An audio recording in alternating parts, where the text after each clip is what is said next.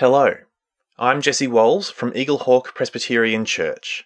We're a church seeking to make disciple-making disciples of Jesus. Thank you to Life FM for continuing to host us. Today, as we look to God's Word, our reading is Habakkuk 1 through to chapter 2, verse 1. So you can begin looking that up now. This sermon was recorded live at Eaglehawk Presbyterian Church. After reading the passage, we'll hear the children's talk, so if you have children, make sure they're listening. And then we'll go to the sermon. So let's read Habakkuk 1, verse 1 through to chapter 2, verse 1. The oracle that Habakkuk the prophet saw. O Lord, how long shall I cry for help, and you will not hear? Or cry to you, violence, and you will not save? Why do you make me see iniquity? And why do you idly look at wrong? Destruction and violence are before me. Strife and contention arise. So the law is paralyzed, and justice never goes forth. For the wicked surround the righteous, so justice goes forth perverted. Look among the nations and see. Wonder and be astounded. For I am doing a work in your days that you would not believe if told. For behold, I am raising up the Chaldeans, that bitter and hasty nation, who march through the breadth of the earth, to seize dwellings not their own. They are dreaded and fearsome. Their justice and dignity go forth from themselves. Their horses are swifter than leopards, more fierce than the evening wolves. Their horsemen press proudly on. Their horsemen come from afar. They fly like an eagle, swift to devour. They all come for violence, all their faces forward. They gather captives like sand. At kings they scoff, and at rulers they laugh. They laugh at every fortress, for they pile up earth and take it. Then they sweep by like the wind and go on, guilty men, whose own might is their God.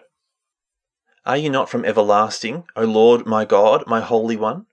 We shall not die. O Lord, you have ordained them as a judgment, and you, O Rock, have established them for reproof. You who are of purer eyes than to see evil and cannot look at wrong, why do you idly look at traitors and remain silent when the wicked swallows up the man more righteous than he? You make mankind like the fish of the sea, like crawling things that have no ruler. He brings all of them up with a hook. He drags them out with his net.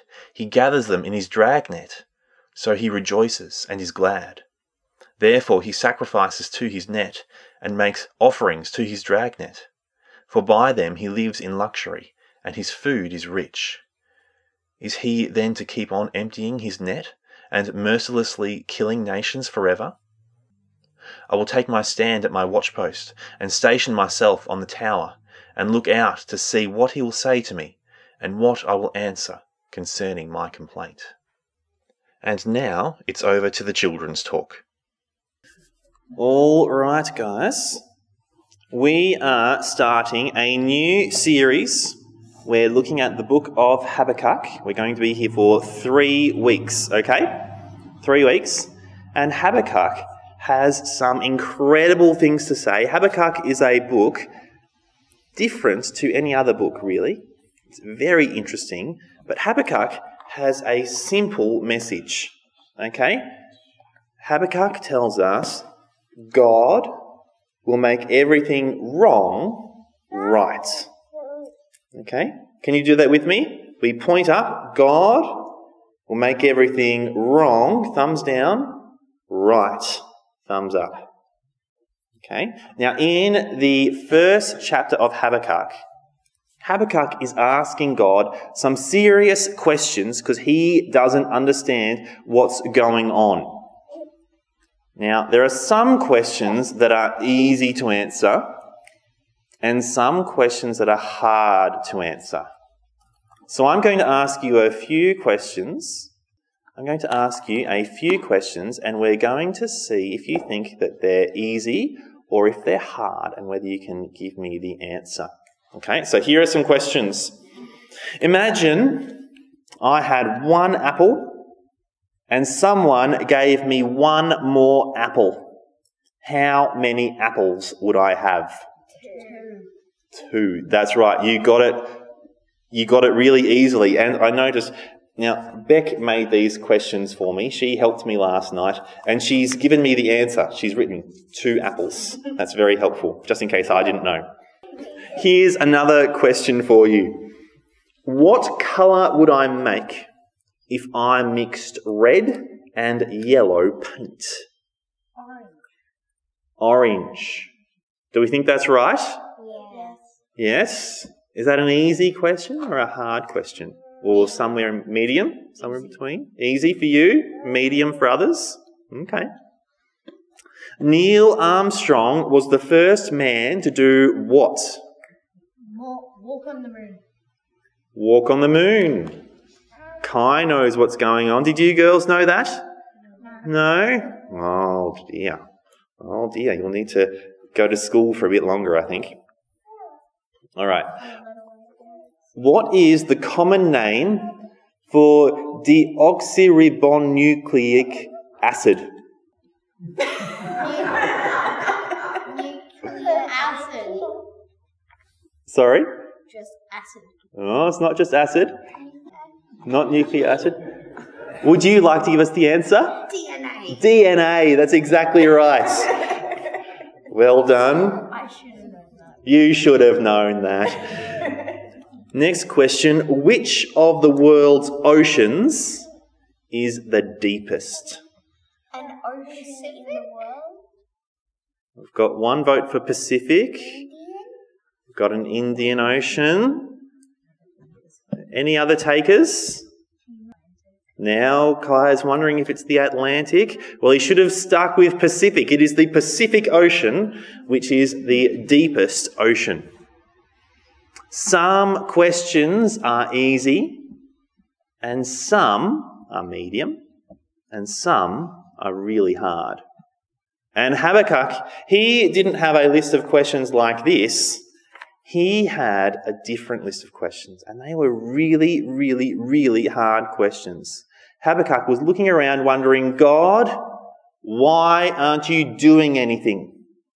Everything's going wrong in this world, in my country. Your people are doing the wrong thing. Why aren't you coming? When will you make wrong right? When will you come to fix it all up? And God gives a surprising answer. God says, I'm going to make everything wrong right, and I'm going to do it by bringing the Babylonians or the Chaldeans. And do you know, this is not an answer that Habakkuk expected, because the Babylonians were even worse than the Israelites. So why is God bringing them over to deal with God's people? But God says that he is going to make everything wrong right. And so Habakkuk has more and more questions, and he is waiting for God to answer them. But listen, sometimes in life we have these hard questions when it comes to God and to what he's doing. And what does Habakkuk do? He asks them. Habakkuk asks God the hard questions, and he waits for God to answer. And do you know how God has dealt with evil in the world? For that moment of time, God dealt with the evil in his people by bringing the Chaldeans, or saying that he was going to bring the Chaldeans, the Babylonians. Do you know how God has dealt with the evil in his people today? Forgives them. How? By us praying and him forgiving us? Sure.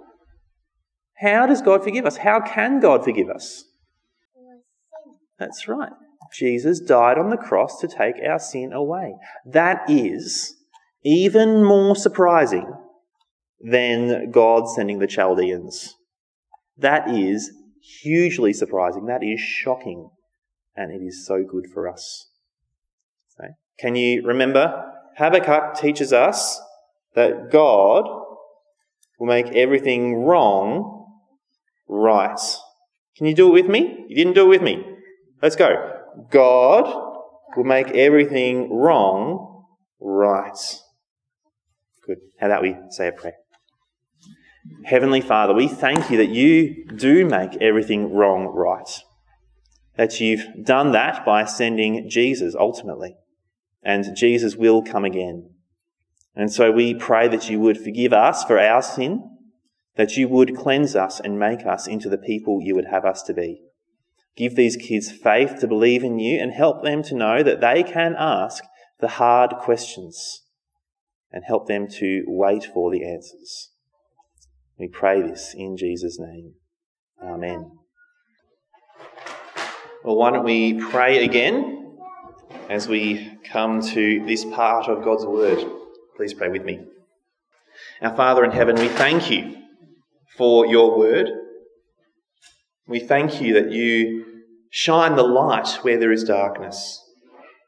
You do not leave us in the dark, but your word has come so that we would know you, so that we would know your ways, your character, what you have planned for our world and for us. And so we ask that your Spirit would be giving us wisdom now. We know that these things are spiritually discerned. The natural man cannot understand them. And so please help us to understand with our minds and our hearts. Help us to cling on to you even when we are confused. Bless us now, we pray. In Jesus' name. Amen. Well, I wonder if you've ever looked at our culture and wondered what is going on. Why isn't God doing anything about this? An easy example, our culture is obsessed with sex. Our entertainment is full of sex and nudity, and if they don't show it, they talk about it, making it cheap. And as our culture is saturated with sex, as the taboos get less and less, we're becoming less and less discreet. Our entertainment, therefore, is becoming more and more graphic. There's no tactful kiss and fade out to the next scene anymore. Even the businesses that we engage with celebrate sexual activities once considered shameful, sinful. And now those companies, councils, countries are quick to fly the rainbow flag, declaring we're part of the revolution. We're allies of the new sexual norms. You won't find any bigots holding on to the old school morality here. And as part of this moral revolution, we've become more violent and abusive. As you know, Beck's been in hospital over the last few weeks, meaning that I've been visiting the hospital and going to the shops much more regularly than I was before. And I have been amazed, I've seen these before, but I've been amazed at how often I have seen these signs urging people to respect the staff.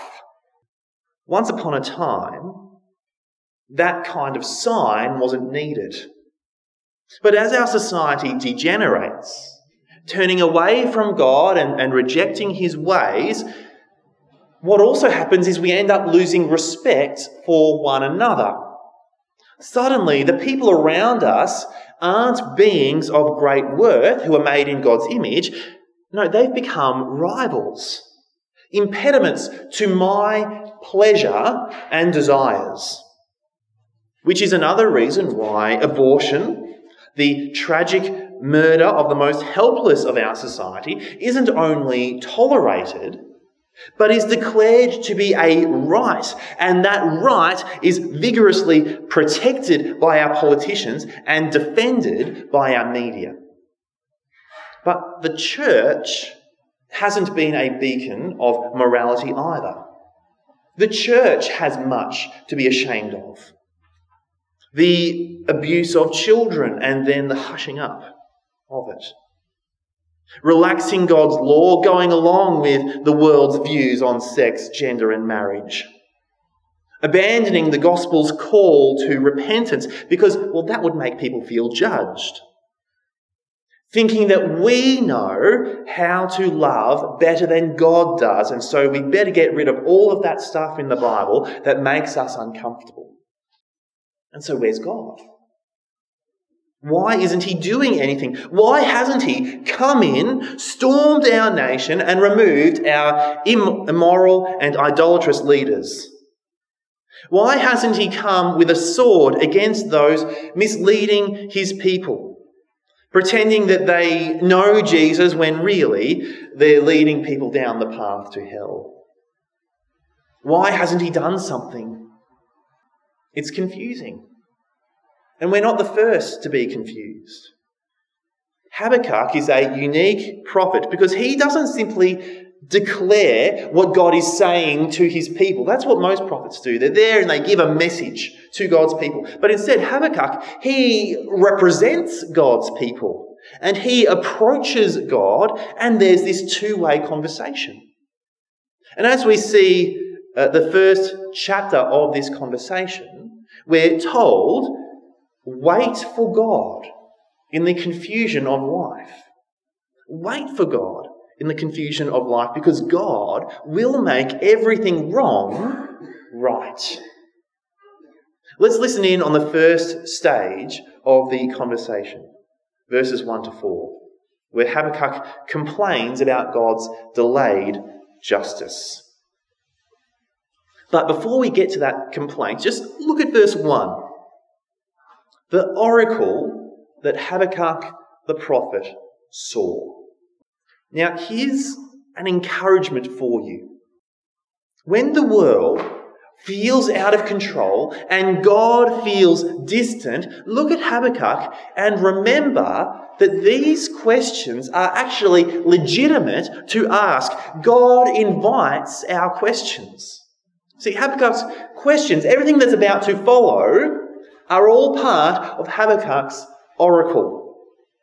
They're from God. Not that this was a staged interview where the questions were prearranged. No, these are genuine questions that Habakkuk is asking, and in God's providence, they are recorded for us. And these kinds of questions are asked all throughout the Bible. Jesus himself asked why on the cross. From the historical clues that we get from this book, Habakkuk asked these questions about 605 BC, thereabouts. Since Solomon's death, Israel has been divided into two nations, northern Israel and southern Judah. In 722 BC, Assyria had destroyed northern Israel. They had been wicked and full of violence and idolatry. And now, around 100 years later, Habakkuk looked and saw the same things happening in Judah, in southern Judah. And so, won't God do something? What's he going to do?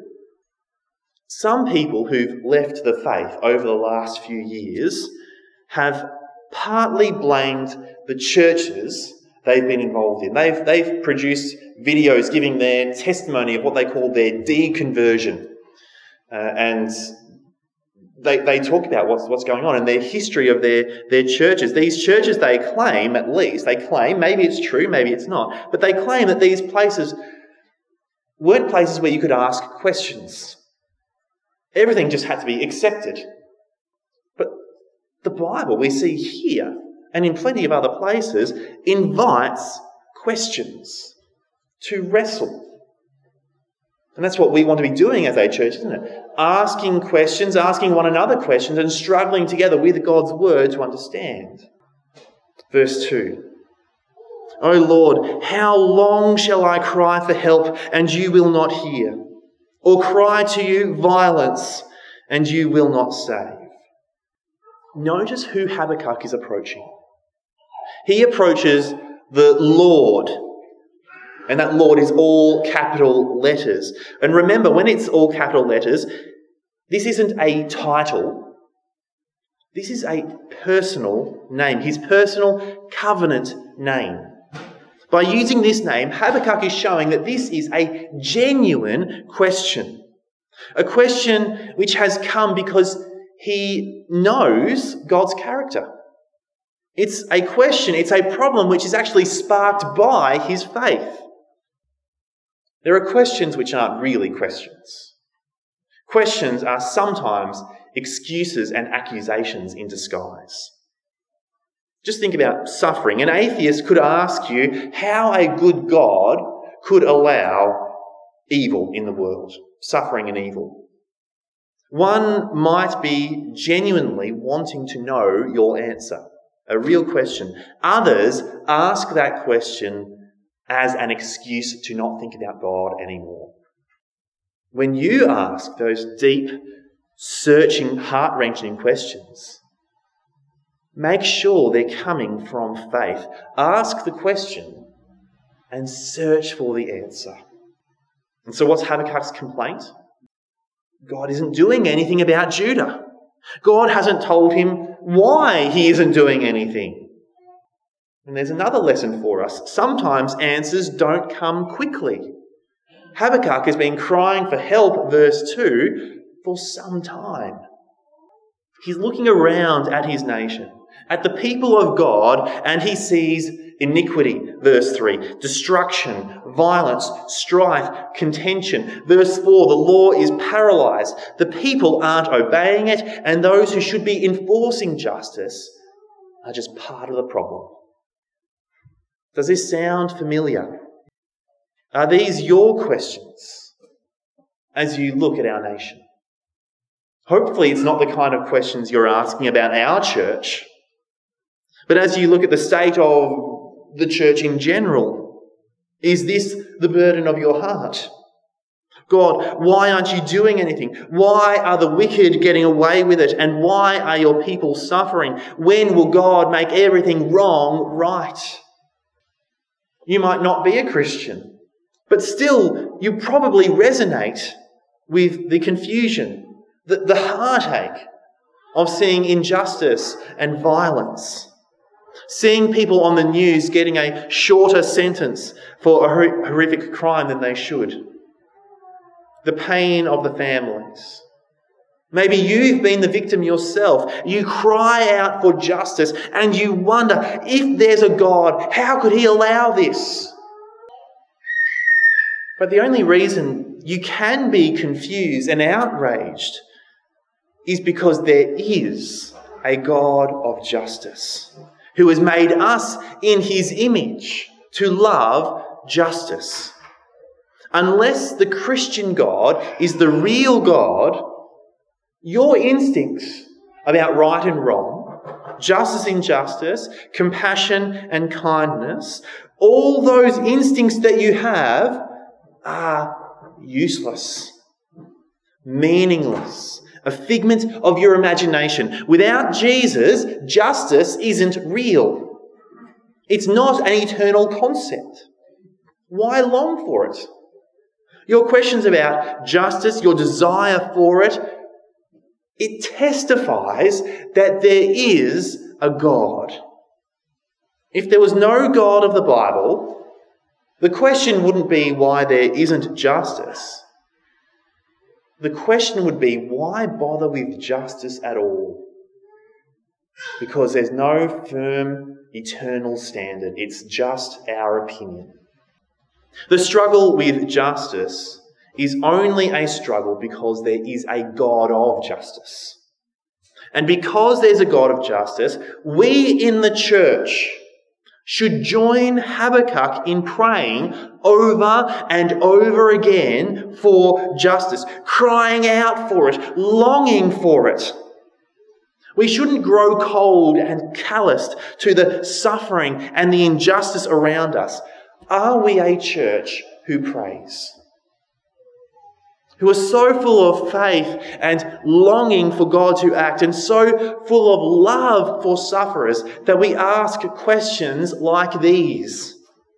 O Lord, how long shall I cry for help and you will not hear? Or cry to you violence and you will not save? And are we so full of faith that we're confused and troubled by delayed justice? While Habakkuk was confused, he waited for God. And finally, God answered. In verses 5 to 11, we see shocking justice. Verse 5, Look among the nations and see.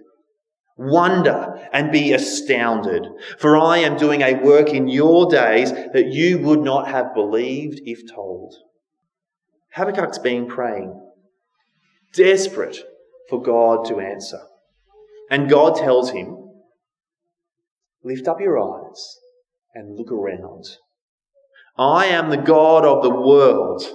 And you haven't noticed, but I've been active. You thought I was silent, but I've been answering your prayers, and it's about to happen, and it will blow your mind.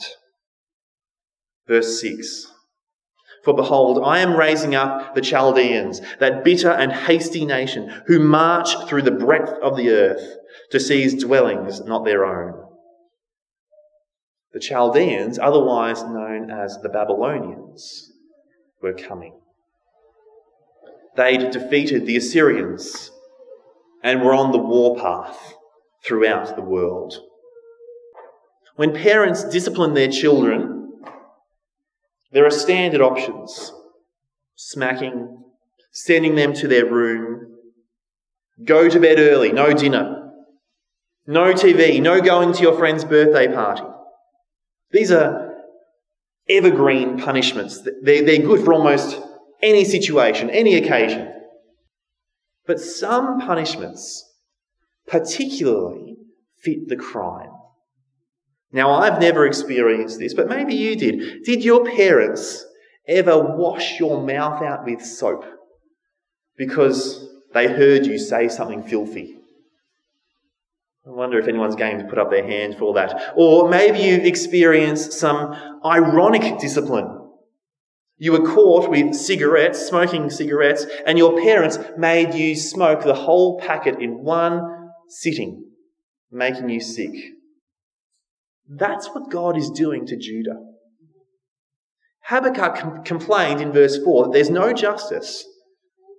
Well, verse 7, the Babylonians are dreaded and fearsome, their justice and dignity go forth from themselves. They're a law unto themselves, in other words. They make it all up for themselves. Judah's full of violence. Verse 9, they all come for violence, all their faces forward. They gather captives like sand. In verse 5, the wicked surround the righteous, eager to take from them and abuse them. The Babylonians, in verse 10, laugh at every fortress, for they pile up earth and take it. Habakkuk was waiting for God in the confusion of life as he saw injustice. And God surprised him, shocked him with the justice he was bringing. Mr. Beaver told the Pevensey children in The Lion, the Witch and the Wardrobe that Aslan isn't a tame lion.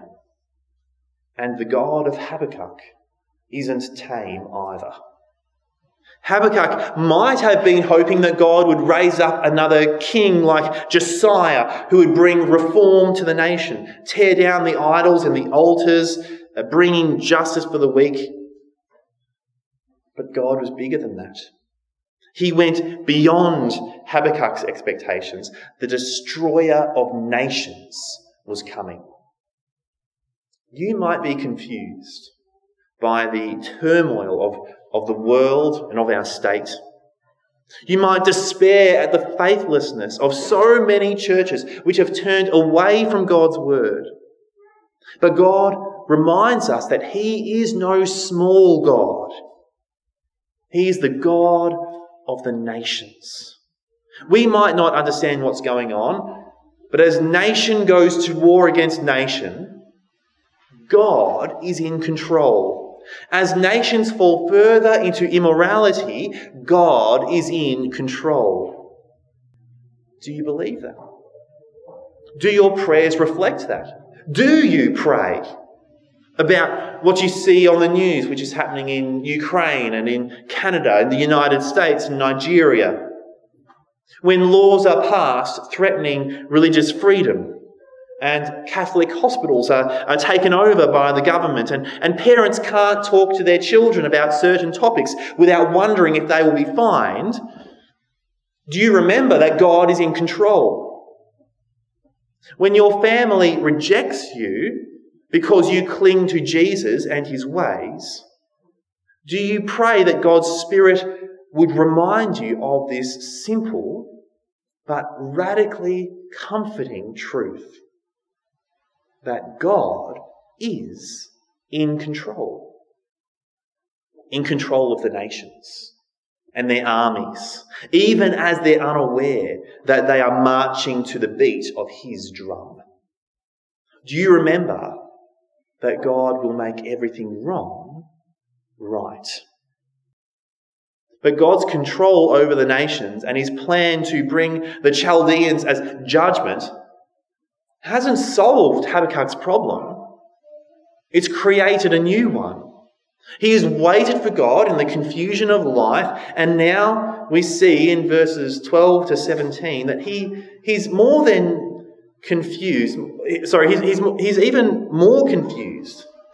This isn't just shocking justice, this is confusing justice.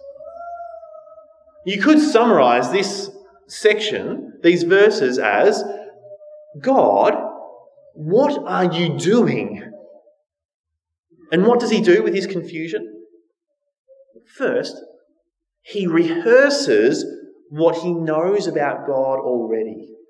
He grounds himself in God's character and attributes. Verse 12. Are you not from everlasting, O Lord, my God, my Holy One?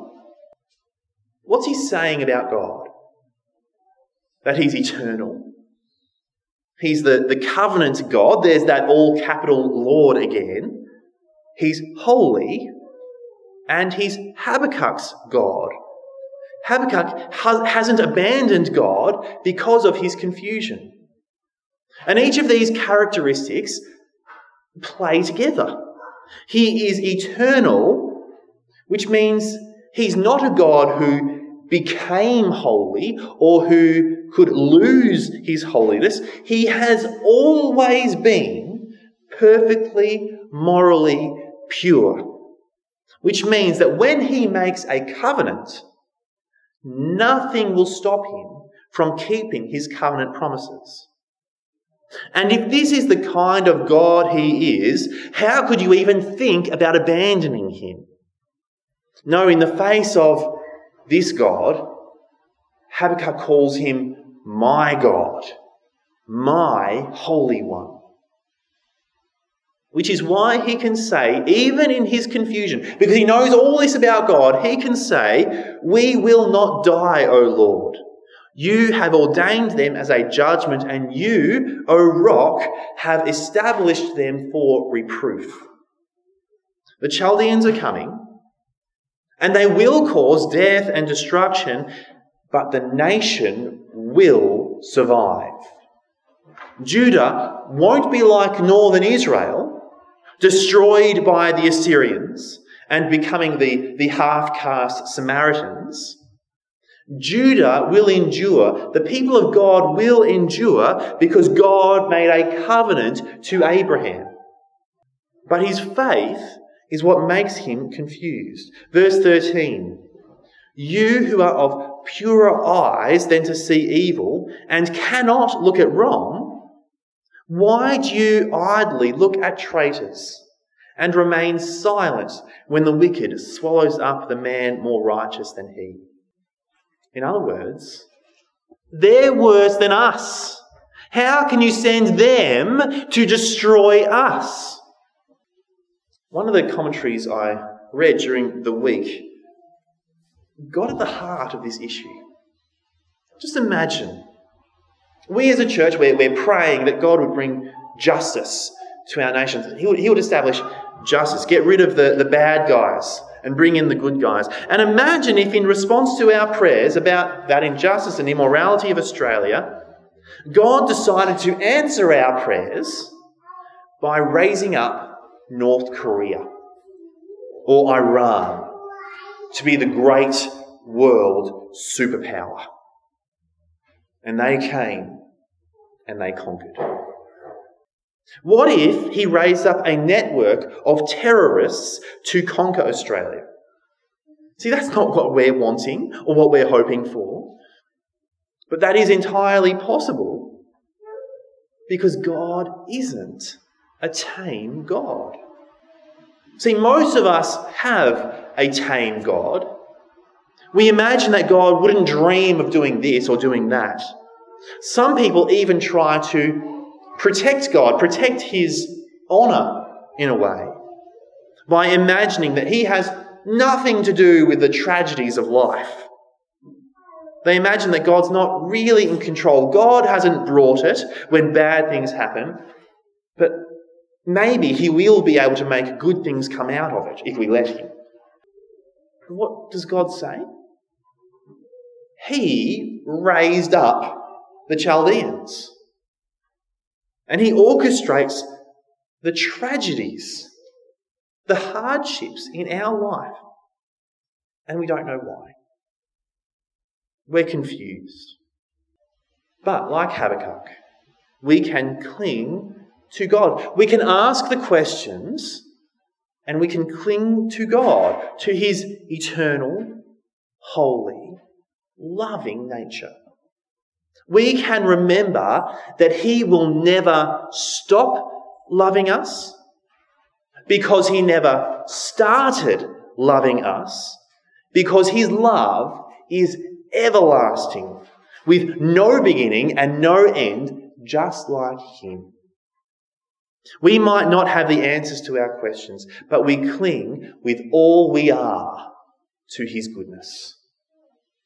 And we can rejoice because we remember that we deserved exactly the same treatment as Judah. God looked out on the world, just as Habakkuk looked out on Judah. And God saw us, and he saw sin. We were God-haters, murdering with our thoughts, our words, our actions. Like Judah, we deserved judgment, and God would have been right to bring ISIS or Al-Qaeda to destroy not only Australia but us personally. See, Habakkuk was surprised that God was sending the Chaldeans. He got up on the watchtower, chapter 2, verse 1, either literally or metaphorically, waiting for God to answer his question. How could you do that? But what should surprise us is that he didn't send Al-Qaeda. He sent Jesus. Jesus took the punishment for the sin of his people. Jesus suffered judgment so that we wouldn't. As we see God's shocking and confusing justice in Habakkuk, we should be even more amazed at his justice in sending Jesus. Even as we wait for God in the confusion of life, wondering why God isn't doing anything, we should rejoice that he has done something at the cross. If you've trusted in Jesus, you've been saved.